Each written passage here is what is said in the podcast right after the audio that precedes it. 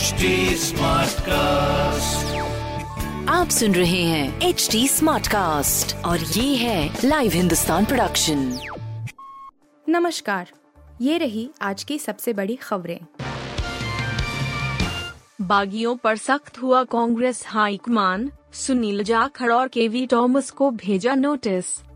Congress high command अब बागियों के खिलाफ सख्त रुख अपनाता दिख रहा है। पार्टी की अनुशासन समिति ने पंजाब कांग्रेस के नेता सुनील जाखड़ को नोटिस भेजा है।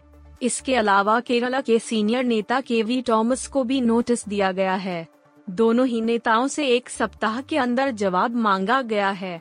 सुनील जाखड़ को पार्टी लाइन के खिलाफ जाकर लगातार बयान देने और केवी टॉमस को हाईकमान की रोक के बाद भी सीपीएम के सेमिनार में जाने को लेकर नोटिस जारी किया गया है। सुनील जाखड़ ने चुनाव से पहले खुद के हिंदू होने के चलते पंजाब का सीएम न बनाए जाने की बात कही थी। उनके इस बयान की काफ़ी चर्चा हुई थी। इसके अलावा के वी टॉमस को पार्टी हाईकमान ने सीपीएम के सेमिनार में जाने से मना किया था, लेकिन उन्होंने अनुशासन को तोड़ते हुए उसमें जाने का फैसला लिया। पार्टी की ओर से ऐसी ही रोक सीनियर नेता शशि थरूर पर भी लगाई गई थी, लेकिन वह उत्साह बंधे रहे। ऐसे में केवी टॉमस को लेकर कांग्रेस की केरल यूनिट भी लगातार सवाल उठा रही थी। खरगोन रामनवमी हिंसा, एक्शन मोड में शिवराज, आरोपियों के घरों पर चला बुलडोजर, नौकरी भी छिनी। मध्य प्रदेश के खरगोन में रामनवमी के मौके पर हुई हिंसा के बाद राज्य की शिवराज सिंह चौहान एक्शन मोड में आ गई है। सोमवार को दंगाइयों के मकानों को तोड़ने की कार्रवाई शुरू हुई है। शहर के संवेदनशील छोटी मोहन टाकीज क्षेत्र में भारी पुलिस फोर्स की मौजूदगी में मकानों को तोड़ा गया है। रविवार को हुए दंगे के बाद सोमवार को दंगाइयों के मकानों को तोड़ने की कार्रवाई शुरू हुई है। शहर के संवेदनशील छोटी मोहन टाकीज क्षेत्र में भारी पुलिस फोर्स की मौजूदगी में मकानों को तोड़ा जा रहा है। उल्लेखनीय है कि रविवार को रामनवमी पर शोभा यात्रा निकालने के दौरान सांप्रदायिक विवाद हो गया था। जिसमें दंगाइयों ने पथराव, आगजनी की घटना की थी। रात तीन बजे तक अलग अलग हिस्सों में आगजनी हुई थी। साथ ही गोली लगने से खरगोन एसपी सिद्धार्थ चौधरी और 10 पुलिसकर्मी घायल हुए थे। नए पीएम के चुनाव का बॉयकॉट करेगी इमरान खान की पार्टी। सभी सांसद देंगे इस्तीफा, कहा चोरों संग नहीं बैठेंगे।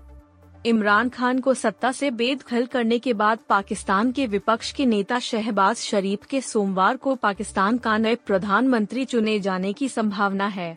हालाँकि इस बीच इमरान खान की पार्टी पीटीआई ने कहा है कि वह इसका विरोध करेगी।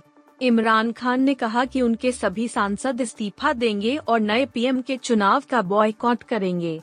इससे पहले इमरान खान के सहयोगी फवाद चौधरी ने कहा था कि पाकिस्तान तहरीक इंसाफ पार्टी के सांसद नेशनल असेंबली से इस्तीफा देंगे और आज़ादी के लिए लड़ेंगे।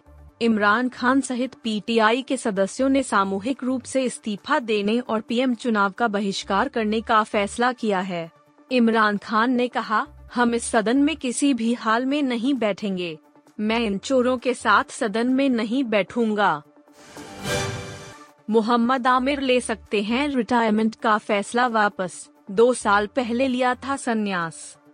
बाएँ हाथ के तेज गेंदबाज मोहम्मद आमिर के अंतर्राष्ट्रीय क्रिकेट से रिटायरमेंट का फैसला वापस लेने की संभावना है।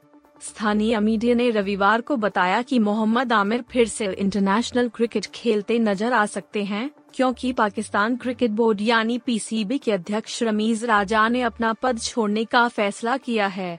यह रिपोर्ट तब सामने आई है जब रमीज राजा ने प्रधानमंत्री इमरान खान के खिलाफ एक सफल अविश्वास प्रस्ताव के बाद पीसीबी चेयरमैन का पद छोड़ने का फैसला किया।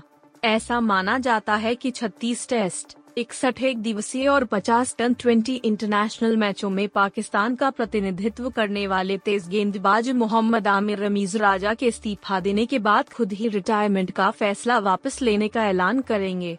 उनतीस वर्षीय ने दिसंबर 2020 में यह कहते हुए रिटायरमेंट ले लिया था कि उन्हें मानसिक रूप से प्रताड़ित किया जा रहा है। उन्होंने कहा था मैं अभी के लिए क्रिकेट छोड़ रहा हूँ, क्योंकि मुझे मानसिक रूप से प्रताड़ित किया जा रहा है। द कश्मीर फाइल्स ने बनाया एक और रिकॉर्ड इकतीसवें दिन तक कमा लिए इतने करोड़। निर्देशक विवेक अग्निहोत्री की film The Kashmir Files release के एक महीने बाद भी दर्शकों को सिनेमा घरों तक खींच रही है। फ़िल्म को इकतीस दिन हो चुके हैं और कमाई के नए नए रिकॉर्ड बनाए हैं। कोविड 19 की स्थिति के बाद बॉक्स ऑफ़िस पर जो चुनिंदा फ़िल्में हिट हुई, उनमें द कश्मीर फाइल्स भी है। अब एक महीने बाद फ़िल्म ने 250 करोड़ का आंकड़ा पार कर लिया है। कोरोना के बाद द कश्मीर फाइल्स पहली फ़िल्म है जो घरेलू बॉक्स ऑफ़िस पर 250 करोड़ कमाने में कामयाब रही। फ़िल्म नब्बे के दशक में कश्मीरी पंडितों के पलायन और उनके नरसंहार पर आधारित है। फ़िल्म का बजट करीब 15 करोड़ रुपए है। सोमवार को ट्रेड एनालिस्ट तरण आदर्श ने ट्वीट कर बताया कि फ़िल्म ने एक लैंडमार्क हासिल किया है। आप सुन रहे थे हिंदुस्तान का डेली न्यूज़ रैप जो एच टी स्मार्टकास्ट की एक बीटा संस्करण का हिस्सा है। आप हमें फेसबुक ट्विटर और इंस्टाग्राम पे एट एच टी या podcasts@hindustantimes.com पर ईमेल के द्वारा सुझाव दे सकते हैं। आप सुन रहे हैं एच टी और ये था live Hindustan production. Smart cast